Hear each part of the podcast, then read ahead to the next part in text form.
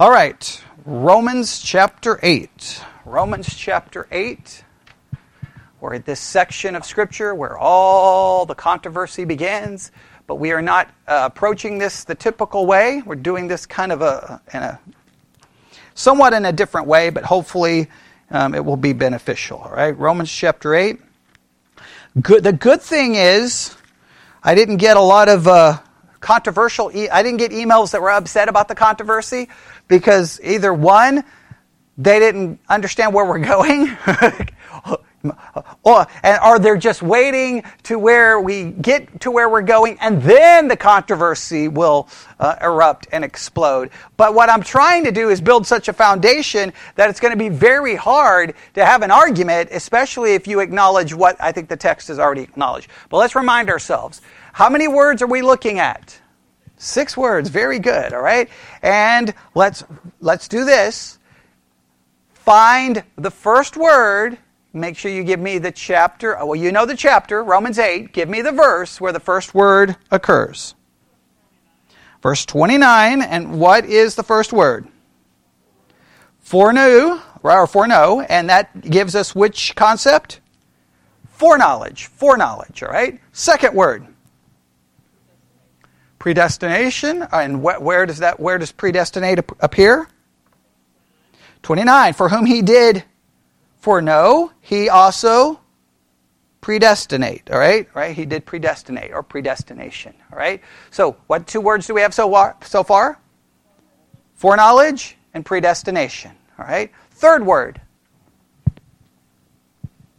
Calling. Did someone say calling? I think i heard someone say calling. Yes? And what verse does that appear in Verse 30, moreover, whom he did predestinate, he also called. There's called. Next. Justified. Those he called, he justified. All right. Next. Now, please. Now, I just want to make sure. Well, I'm, I'm going to already start taking the verses apart. I won't do that. Okay. I'm going to st- stop. Stop. Don't do that. All right. All right. Those he called, he justified, and then he also glorified. And then where's the next word appear? Verse 33 Whom shall lay anything to the charge of God's elect? All right. And that's the concept of election. All right. These are six words. Every Christian not only should know these uh, six words, but you have to have some kind of understanding of these six words. And guess what? Not, uh, not everyone's understanding of these words can be correct because we have massive disagreements about the meaning of these concepts and how these concepts work out. And why are these six words so controversial? What makes these six words so controversial? What makes these six words so controversial? That's not a trick question, right? What makes them so controversial? All right, let me, let me try to help you uh, this way. What do these six words deal with? Okay. All right, let, get, don't, don't give me the words. What are these words? Put the words together. What are they, what are they uh, dealing with? Okay, all right, now, see, if you say God's sovereignty, that's not controversial. There's not a Christian on the planet who won't, who will, who won't say God is not sovereign. They deal with salvation.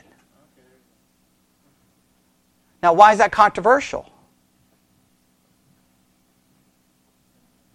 Because when it comes to people's salvation, what do we want to protect at all costs? We draw the line in the sand, we build the wall, we get an army, and we stand guard and like, you will not cross this line. What's that thing that we want to protect at all costs when it comes to people's salvation? Free will or choice. And why do we want to protect it? Because we don't want to believe that someone doesn't have a choice in whether to be saved or not saved. We want to believe that everyone has the same ability to be saved. And why do we want to protect that at all costs? Oh, come on, there's, there's an obvious reason. Why do we want to protect that at all cost?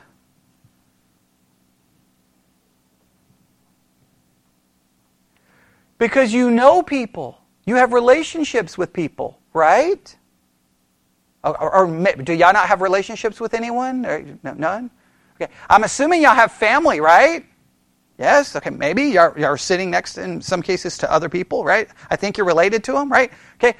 It, and guess what happens? When you have other people, guess what? Listen, and, and, and I know this is going to sound like a crazy, radical concept, but I, I, I stand by it. The, the Christian's belief and, and, and to everything related to salvation only stays true until it's our family member we're talking about. Then the truth of Scripture gets kicked into the deepest ocean to never be found again. Why? Because we don't like some of the concepts related to salvation when it applies to family members. We have you don't you could care less that when I was a teenager, I was standing at a cemetery in Buffalo Gap saying goodbye to my mother. You can say you care, but deep down you don't really care.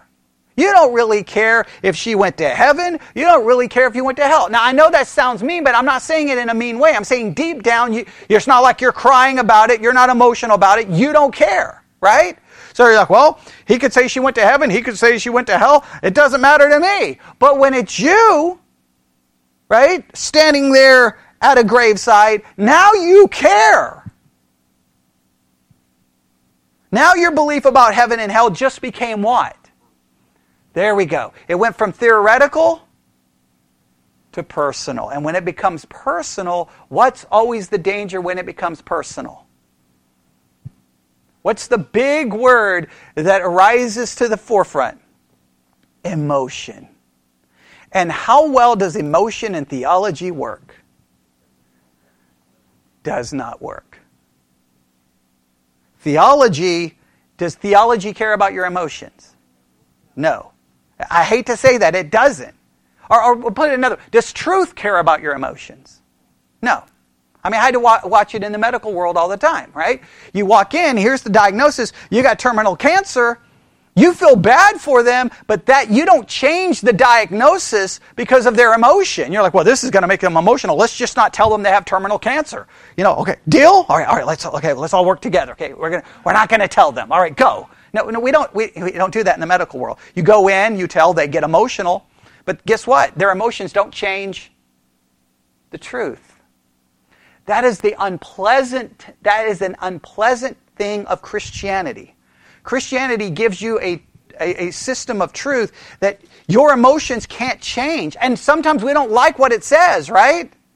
Look, I did not, I don't, I'm going to be honest. I, look, what, I mean, we all know what happened to me. I stood there at the grave of my mother, and then what was it? That was, I think, October. But November, I don't know how many 20 miles that way, in the middle of nowhere, on a, what, a 3,000 acre ranch. I'm kneeling on the floor with a 357 in my hand, getting ready to put a bullet in my head because I can't handle the, the truth anymore. I was going to kill myself because, because this wasn't bringing comfort. There's nothing comforting when you deal with salvation. There's salvation is comforting when you have it and it's about you. Or if you convince yourself that everyone you know has it. It's not comforting for the people who don't. Like when my sister passes away, I don't know when it's going to be, considering her drug use. I don't know when it's going to be. But when she goes, I mean, she's a self professed atheist.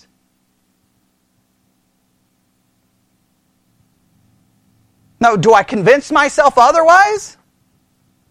Now, what's the truth of Scripture going to tell me? Right. Exactly. Do I like it? Okay, obviously everyone should say, I don't like it. Obviously, I don't like it. That's a rhetorical question, right? Okay, I don't like it. Now, the point is, truth is not determined by what we like. That's the hardest thing. So, when it comes to this subject, you see why it's so controversial. Right? Because you're dealing with, wait, wait a minute. God makes a choice? God predestined? God elects? God, no, no, no, no, no, no. And so I'll never forget. And the first, the first time I got in trouble with this in, in Christianity was when I was a student at a Bible institute.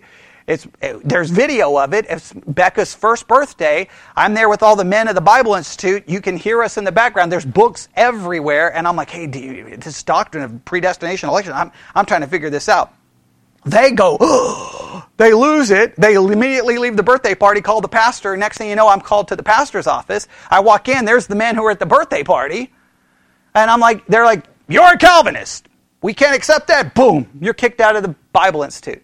And, and, and the conversation, I'm like, well, wait a minute. I think you're misunderstanding Calvinism. I think you're misrepresenting this. That's not what it's saying. And because I tried to defend the correct teaching, that even made them more upset. And then I'll never forget how the conversation ended.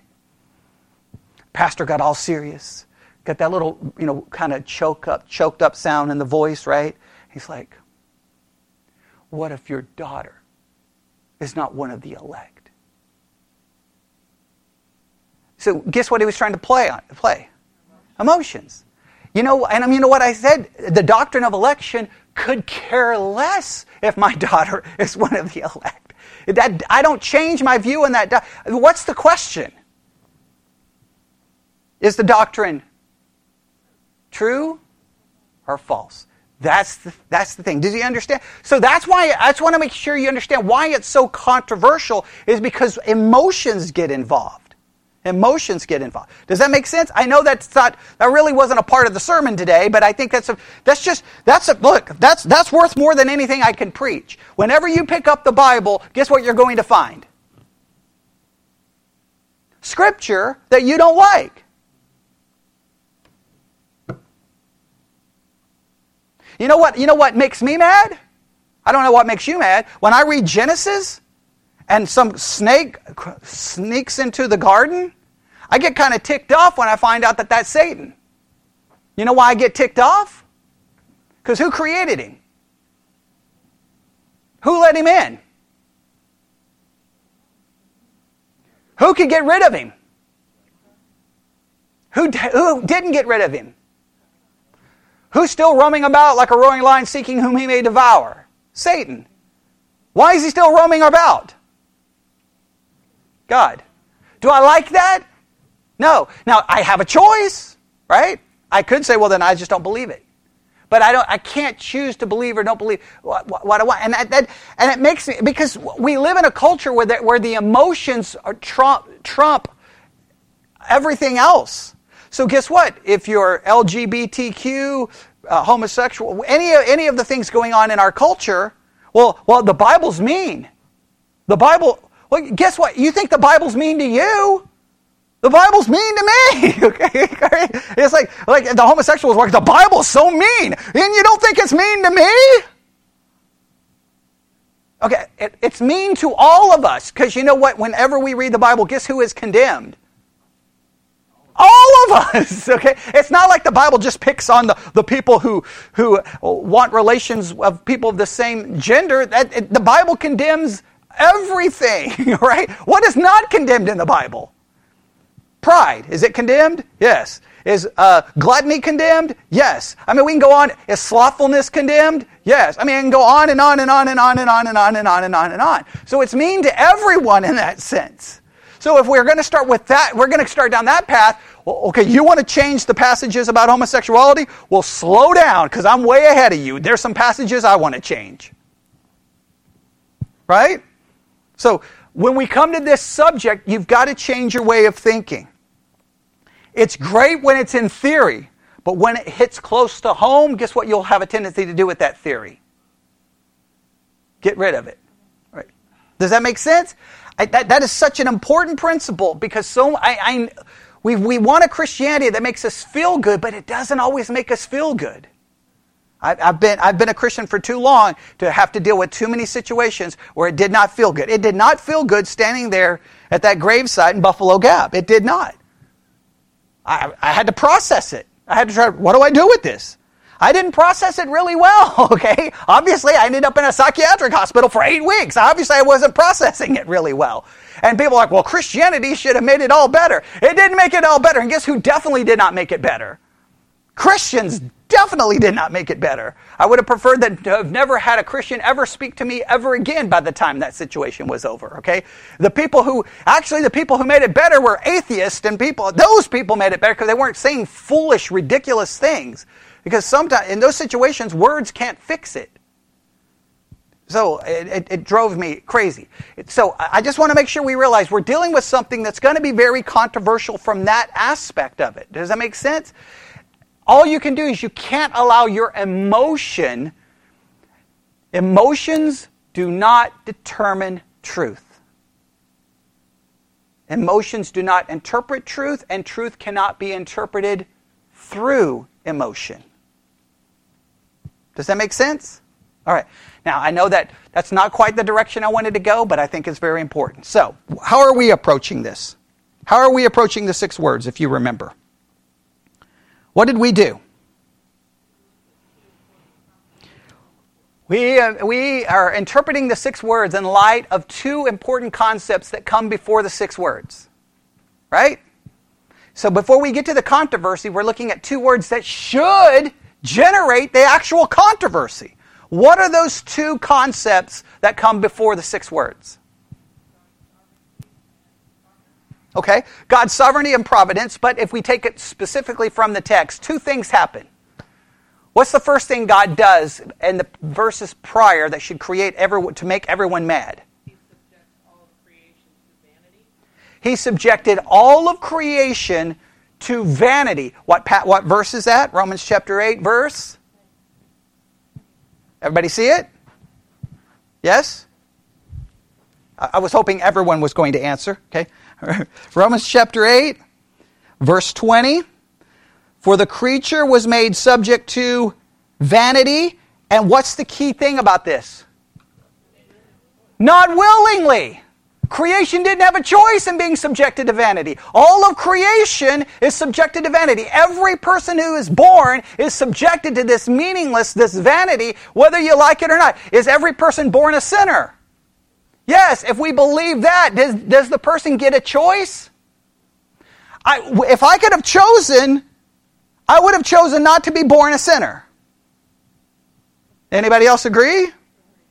If it was up to me, I would choose just to never sin again. Agreed, right? But we're all subjected to it. If it was up to me, the world would not be subjected to vanity, and I wouldn't see pandemics, famine, war, poverty, racism, uh, just name every other problem that's ever happened on the planet. Would, would you, don't you all want it to go away? Has all the people willing these things to go away fixed it? Because it's all been subjected to vanity by, by God, not willingly. Does everybody understand that important concept? But he subjected it in what way? And hope, which indicates something. How could he subject it to vanity and hope? Because he's got a purpose in it, which demonstrates some kind of sovereignty, some kind of providence, and some kind of control. Because if he, when did he subject it to vanity? Thousands and thousands of years ago, but he did so in hope, knowing that somehow there's going to be hope that arises, something good is going to arise from all of this. That is God having to be in charge. Well, what's the other concept? What's the other concept? Okay. Well, the other, remember the other verse? He subject Romans 8:20, he subjected it in vanity and one other very important verse. Verse 28 We know all things work together for good to them that love God, to them who are called according to his purpose. What things is he referring to? All of the groaning and the suffering and all of that is working out for good. Now, how can that happen? How can all of that suffering work out for good? Just thinking caps on. How can all of the groaning and suffering that precedes those verses? Remember, we talked about the groaning of creation, the groaning of, of the individual. Remember, we talked about all the groanings, right? Someone has to be working it. There's got to be an external source controlling it, which shows what? Providence, sovereignty, control. Does everybody remember all of that? If, everyone loves that idea that all things work together for good. Everyone says amen to that. But for that to work requires what? Something, something powerful controlling, guiding, and directing. All right, let me give you an example. I did a, a small devotional on this the other day. I think yesterday I recorded it. Um, when I, I, was reading uh, in Genesis chapter 42, and Jacob was like, hey, there's corn in Egypt. Go get some, or we're all going to die. That's just an easy verse that you don't even think about and you read right past it. But when I read it the other night, it was like it jumped off the page and slapped me in the face. I'm like, well, of course there's corn in Egypt. But what was required for that corn to be in Egypt? See, well, let's see all the things that require for, for corn to ultimately end up in Egypt. What had to happen? Let's go through this.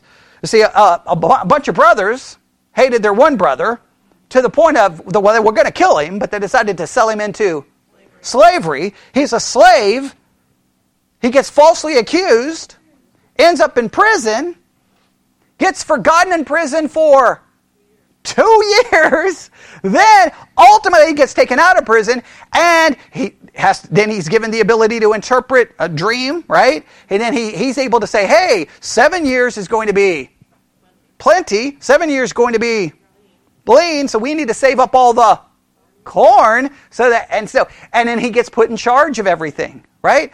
But all for that good to happen, a lot of bad things. God, so, God, and, and what do we all remember the famous passage? What you meant for evil. And we all say amen to that, like it's a wonderful concept. But for that to happen, what has to be occurring? Well, God has to be working over it and through it and in it. And this overcoming what, what people meant it for evil, and God overcame what they willed for His purpose.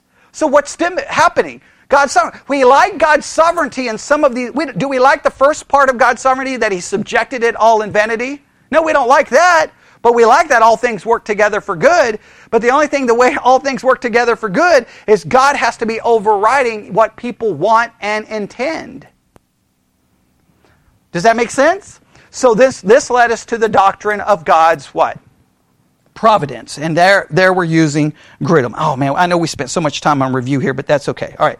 So let's go through this quickly and see how, how uh, qu- quickly we can uh, get on the same page. All right. See here, I need page 318. Here we go. All right. Uh, what was the definition we gave for God's providence? Okay? Well, that was a simple one. Remember, let me remind you. We may define God's providence as follows God is continually involved with all created things in such a way that, number one, He keeps them existing and maintaining the properties with which He created them. Number two, cooperates with created things in every action directing their distinctive properties to cause them to act as they do. And number three, he directs them to fulfill his purpose. Whose purpose? His, which overrides what? Our will and our purpose. Now, remember, you see why, you see why I'm going through all of this? When we get to these six words, are they going to be controversial? Not if we look at all of these other concepts. Right? So, does anybody need me to repeat that definition? All right, we all got it? All right. Uh, when we talk about the general category of providence, remember there were three subtopics preservation, concurrence, and government. All right, everybody remember all of those? We talked about preservation. Yes? Preservation is God keeps all created things and maintaining the properties with which He created them. Everybody remember that? I gave you some scriptures about preservation. Hebrews 1 3, right? Does everybody remember that one? Okay. Did I give you another one? Okay, Colossians 1 16, 17. Okay, everybody got that? What's the main thing we take away from that? Who's keeping everything together? God. Who's, who's uh, maintaining everything? God. All right. Does everybody re- remember that? All right. Then we talked about concurrence. Yes? Did we? All right, concurrence. Let's talk about concurrence then. All right. God co- cooperates with created things in every action, directing their distinctive properties to cause them to act as they do.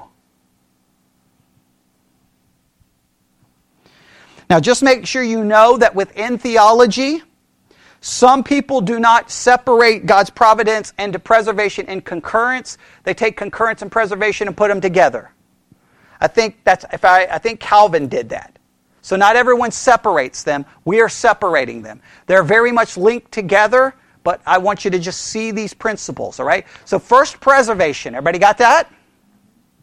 If you need me to repeat it, do not apologize. Asked to repeat it. Now, when we're here at 2 in the afternoon, because you keep asking me to repeat it, everyone else can get mad at you and not me. Okay, no. Right? Everybody got it? Right? And then we're down to concurrence, okay? Now, again, what, what's concurrence? Go back to your definition of, of, of uh, providence and you'll have it. Concurrence is God cooperates with created things and every action directing their distinctive properties to cause them to act as they do. See your definition of providence? There you have it. You see how this works? Okay, all right. Everybody good? All right, now, go to Ephesians chapter 1, verse 11.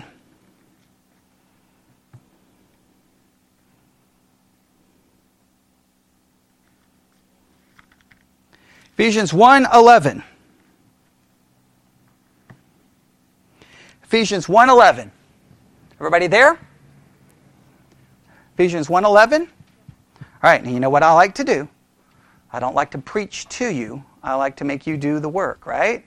So everyone read verse 11 on their own. i will read it because we have people listening online. I mean, they could open up their own Bibles, but Ephesians 1:11 in case they're driving. And whom we have obtained an inheritance being predestinated according to the purposes of him who worketh all things after the counsel of his own will Someone tell me what that means. Now, there's, there's one of our six words, right? See one of our six words there? Okay. But ignore predestination. What's the main takeaway from that verse?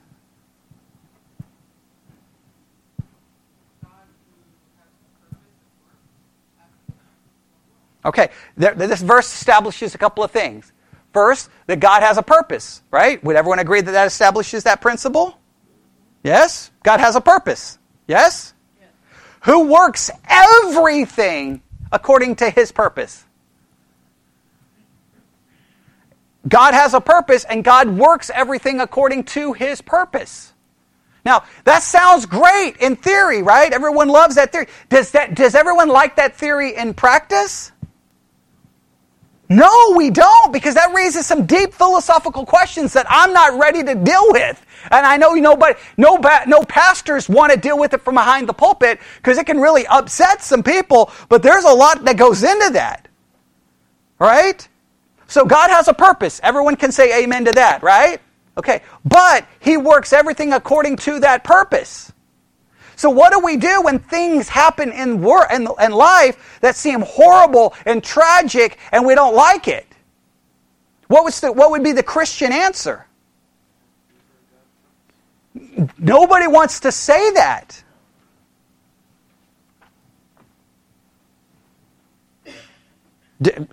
I think Emma knows where that would lead. I could walk around college campus and talk to some people who've gone through some really messed up stuff. Do I want to just slap them on the back and go, hey, according to God's purpose? That, that doesn't sound so good. I, I went through some, I, I could tell some stories of things I experienced as a child.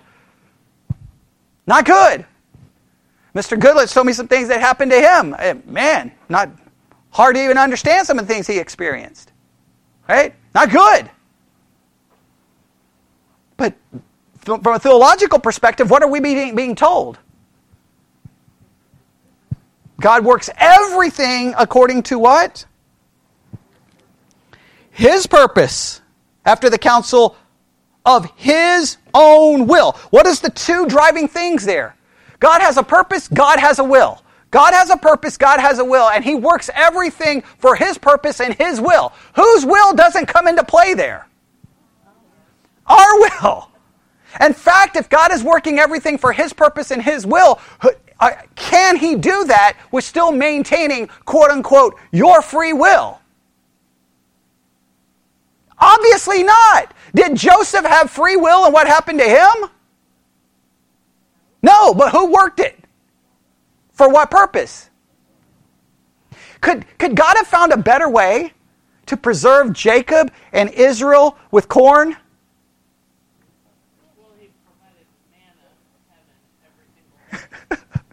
Yeah, he could have, because I, I, was reading a devotional, like, see, this is so amazing how God provides for his elect people, Israel. Well, yes, it is wonderful that God provided, but why did he have to use Joseph and that suffering to bring it about? He could have found a way to say, you know what, hey guys, you're not going to sell your brother into slavery. This is not, you're not going to get falsely accused. You're not going to be in prison for two years. I can ensure that Jacob and the family has food.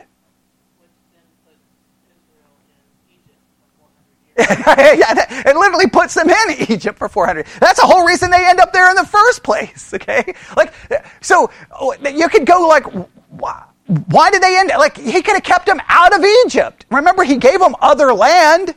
He could have kept them in the other land, right? But he told Abraham exactly what was going to happen. How did he know what was going to happen? Has a purpose and will. Does that purpose and will always correspond to what we think is right, just, fair, equal? No, it does not. And do I ever, un- I cannot understand it. Look, I just want to make it very clear. I've said it before. Christianity will not survive in a philosophy classroom. Because they're going to elect, that's the most twisted philosophy I've ever heard in my life. That is evil, twisted, messed up, psychotic, crazy, insane. It does not work. It does not satisfy any basic philosophical question because you have a God working things out in a way that at, at times is to what we would call from a human perspective the detriment to human thriving. Right? I mean, sometimes it involves actual suffering for God's purpose. That seems messed up. Yes? Nobody likes to talk about that from the pulpit. I know I'm not supposed to say that. I'm supposed to say, no, come to God and everything makes sense and, and there's rainbows and unicorns and butterflies and we're all singing kumbaya and drinking a Coke and having a smile and, you know, we're going to Willy, Willy Wonka's chocolate factory. We get the golden ticket and everything's wonderful. Okay, it just, just doesn't work out that way, does it? Right? Okay, so a couple of things, a couple of comments that uh, Grudem has to say in regards to this verse. In Ephesians 1:11, Paul says that God accomplishes all things according to the counsel of his will. He argues that the word translated accomplishes indicates that God's work it indicates that God works or brings about all things according to his own will. No, now listen to, to this. No event. I keep doing that. I get excited and I grab the iPad and then um, it changes pages on me. All right, here we go. All right, here we go. If I would just not pick up the iPad, I'd be okay. All right, here we go. The word translated accomplish indicates that God works or brings about all things according to his will. Everybody got thinking caps on? No event in creation falls outside of his providence. No event in creation falls outside of his providence. Does that do you like that or dislike that? Now remember in this church you don't have to give me the church answer. In the church in most churches what would you supposed to say right here? Hey man, that's so beautiful. So comforting, pastor. I, I, I, don't always find that to be beautiful or comforting. I know I'm not supposed to say that as a pastor, but I don't always find that beautiful or comforting. Why?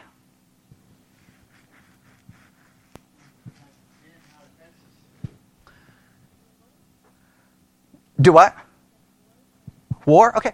I'm going to just be very, I'm going to put it in a much more personal, personal way. Um, being tied up and burn with a curling iron?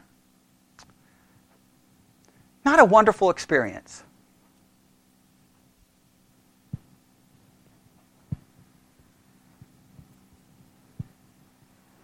Beat with an electric cord? Not, not a wonderful experience. For my mother to call me in a room, stick a gun to her head, and say, I'm going to kill myself and it's your fault. Not a wonderful experience.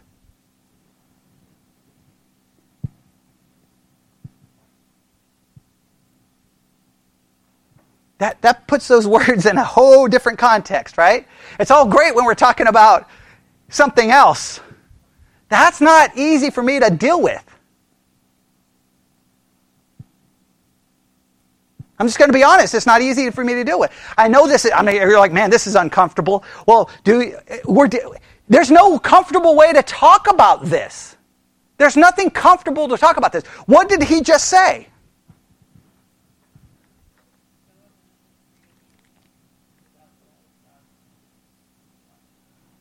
All right, no event. Did I just describe some events? So they're not outside of what? What now? What, how do Christians usually handle those some of those horrible situations I just described? What do you think Christians typically tell other people who go through something like that? Come on, we, you're all Christians. You've probably given some of these really bad answers as well. God had nothing to do with what happened to you. Okay. Uh, well, no, I know we don't believe that. I'm saying what other Christians would say. Who? So they put the blame where? Ah, Satan. Isn't he a wonderful way to get around everything? Satan's a way to get around everything. Right? Satan did it. That had nothing to do with God. Are we sure? Because even if I put it on Satan, who created Satan? Who's allowing Satan to roam about? There's no way out of this, right? Now, I know people listening to this like, man, he's going to talk them out of Christianity. I'm not trying to talk anyone out of Christianity. I'm trying to deal with the reality of Christianity. And we can't we can't hide the reality of Christianity to make everyone feel better. We got to deal with it. If I throw God out of it, what am I left with? Now, now let's go the other opposite. Let's say that the, that verse, the, that the definition we just read, that not, no event is outside of God's providence. Let's reject that. What would you put in its place? Let's reject, forget God. What would we put in its place? Well, if there's no God, let's go full blown atheism, then there is no purpose or meaning in what I suffered. I suffered it. There's other people. You know, I'm, I'm pretty sure the, the Dansler's kids never had to go through any of those things, right? I mean, you're like, you know, I don't know what, what kind of, you know, Mr. Rogers neighborhood y'all grew up in, but it was some, you know, I don't, I can't even understand what that nonsense was, right? Okay, and they, and they probably still said, my life was so hard. It was so hard being brought up in a horrible family, right? Okay, they probably have their whining and complaining about it. Okay. Right, okay. right, right. And now, why did they get that and I didn't? Well, from if I remove God, Not only is just a random luck of the draw, makes me want to punch then Joel in the face three times. Like, why did he get that and I didn't? Right? Like, that's not fair. Okay. Or not only is there no not it's just random luck of the draw, there's no purpose. There's no meaning other than the purpose and meaning I try to assign to it. Well, you know, well, I can understand other people's suffering. Ooh, ooh that makes me feel so that wonderful. Thank you. I, am glad I can understand other people's suffering. That, that's not much uh, help. If there's God, there's some purpose that what? Beyond I don't understand it, I may never under. Does, does God, did God tell Job why? Always remember how that story ended. right? That story ended. Everyone, everyone focuses, well, Job got more this and he got more of this. He didn't get his original kids back. Everybody remember that? Okay. Well, everyone tends, everyone just forgets the original kids. Like, well, you know, he got new kids. That, that makes up for it. It doesn't make up for it. Everyone agree? Okay. And what else did he never get?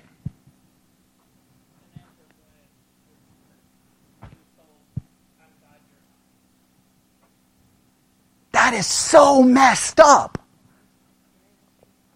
Yeah. Who are you to, who are you to question me? Where were you when I created everything? And what did Job ultimately do?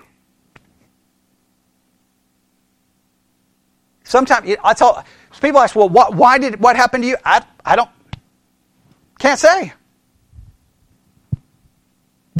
That you see where you see where your emotion can fight against this.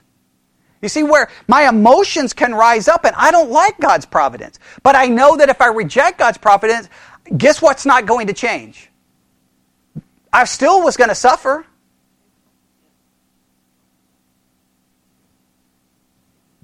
I guess eh, I guess I guess what if you hold on to God's providence, it can make you if you're not careful, it can make you bitter and angry at what God did to you. It can create that, and I think every person who's ever gone through a tragedy, sometimes you want to go, God, why did you do that? It, I can understand. And if you throw out God, well, then who you got no one to blame, right? You may be able to blame. I can blame my parents. I could blame, but you know, ultimately that's not satisfying. Like that, that anger doesn't last. I mean, that, that anger just will eat you away. At least with this, I don't understand why God does what he does, but at least I know that there's something going on beyond my control, right? Yes? Think about it this way it's bigger than me. That's, it's bigger than me. Does that make sense? All right, so let me read this again. Ephesians 1.11 God, uh, Paul says that God accomplishes all things according to the counsel of His will. The word translated accomplishes indicates that God's work, that God's works or brings about all things according to His own will. No event in creation falls outside of His providence. Of course, this fact is hidden from our eyes unless we read it in the Scripture. Like preservation, God works of God's work of concurrence is not clear, clearly evident from observation of the natural world around us. Does everybody hear that? What is not observable to us? Two things are not observable to us preservation and concurrence. We, we can't see it happening, right? Can I see God upholding everything? Maintaining everything? No. Can I see God working in everything, through everything, for His purpose and will? I cannot see it. Scripture reveals it. And guess what? When Scripture reveals it, does it reveal it in taking into consideration what you've gone through? No, it doesn't. All right? Now, we're going to have to stop right there. We didn't get very far. That's okay. All right. So, what are some takeaways we can take away from this morning? All right? The big takeaway, I want you to write that Ephesians 1:11 down. I want you to write that down. I want you to just not only it's easy, it's nobody has a problem with God upholding everything, right? Does anybody have a problem with that? No, because you're living, right? God is not upholding everything. The world doesn't exist, right? So everyone loves that. Concurrence, everyone has a problem with. And we have a problem with concurrence because that is God doing what? Working in and through everything for His purpose and His will. There we have a problem. So, what's our big, uh, uh just a couple of big takeaways. First big takeaway this morning, and, and, and I'm going to say this a lot through this series, um, is this emotion does not determine truth, and you cannot interpret truth through emotion. Right? What does not determine truth? Emotion. What can you not interpret truth through? Emotion. Truth has to stand outside of it. Are we ever are we perfect at doing that? No. Okay, no, no none of us are. None of us are. None. Okay? We all experience something and then when we experience when we our emotions, we interpret things through that emotion, right? We get upset. We sometimes we make decisions based off an emotion.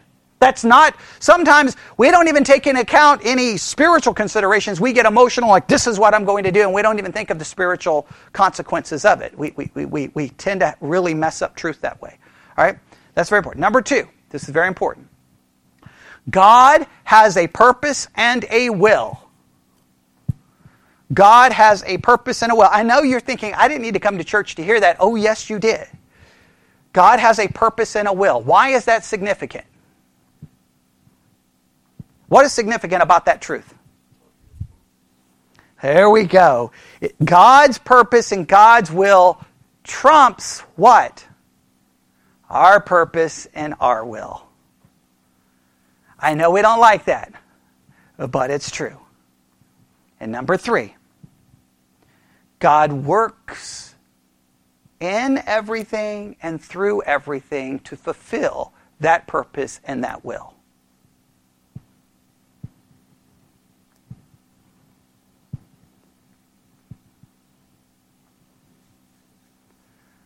All right? Everybody got that? You see why I'm, I'm you see, uh, does everyone understand why I'm doing it? I know you're thinking, man, no one's ever preached Romans 8, these six words this way. No one ever preaches Romans 8, these six words this way. And I think by doing that, it's detrimental. Because what happens, you get into the controversy about predestination, election, and everyone starts arguing about that. You got to deal with some deeper issues that the text has already given us. That providence that we just talked about, preservation and concurrence, do, they, do you see the reality of those two things in those two passages in Romans 8? He subjected uh, all of creation to vanity and hope. What does that give us? That gives both preservation and concurrence, right? Yes? I mean, he obviously didn't destroy all of creation, right? Okay, uh, he, uh, he's working all things uh, for good. All things work together for good for them who love God and are called according to his purpose. What's, what's required for all things to work together for, for whatever good that is? Concurrence, right? God's got to work in and through everything. Again, there's corn in Egypt. That's what I just wrote in my devotional uh, journal. I just put corn in Egypt. Yeah, that sounds wonderful, but for that corn to get there, God was working through some of the most tragic, difficult situations. Now, here's the thing. I'll end with this. You ready? All right? For corn to be in Egypt, God worked all things together ultimately for that purpose, yes? But it required an individual to suffer for that to happen. Your level of commitment to Christ is determined by how willing you are to suffer for God's ultimate purpose. It's easy to say, I'm committed to God for God to work all things together for my good where I don't suffer. But what if God's good requires your suffering? Are you still committed? Or do you want out?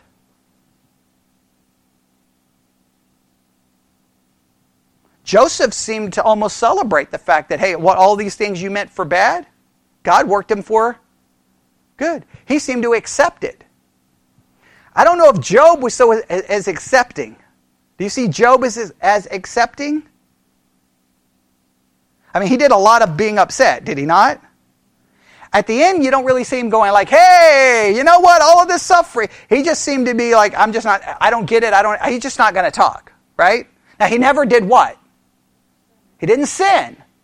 That means there's a lot of complaining you can do that doesn't equal sinning. There's a lot of frustration you can have that doesn't equal sinning. There's a lot of questions you can ask that doesn't equal sin. A lot of times Christians are like, any upset, any anger, any bitterness means you've sinned. That doesn't mean you've sinned because there's a lot you can. Job did a lot. I mean, he wished he was never born. If you say that in church today, people are like, oh, where's your faith? Well, I, will put myself with Job, who was a perfect man, right? And how he's described. So I, I just I think that's an important question. When, when here we, we talk about God's purpose and God's will, it's all wonderful until that purpose and will requires us to maybe suffer. And then we don't want the suffering, do we? Well, are we what are we more committed to? You can write this down. Are you more committed to God's purpose and God's will or your pleasure and your fulfillment? I don't know about you. You know what I tend to be more committed to? My pleasure, my fulfillment. I don't know about you. I don't know about you. I sometimes am more committed to that. Right? And, and, and guess what? Christians make decisions all the time to, to, to go with what benefits them and not thinking, well, what's God's greater purpose and God's greater will? I'm going to go here, I'm going to go this because this is what I want, this is what I need. Eh, well, wait a minute, what about God's purpose and God's will?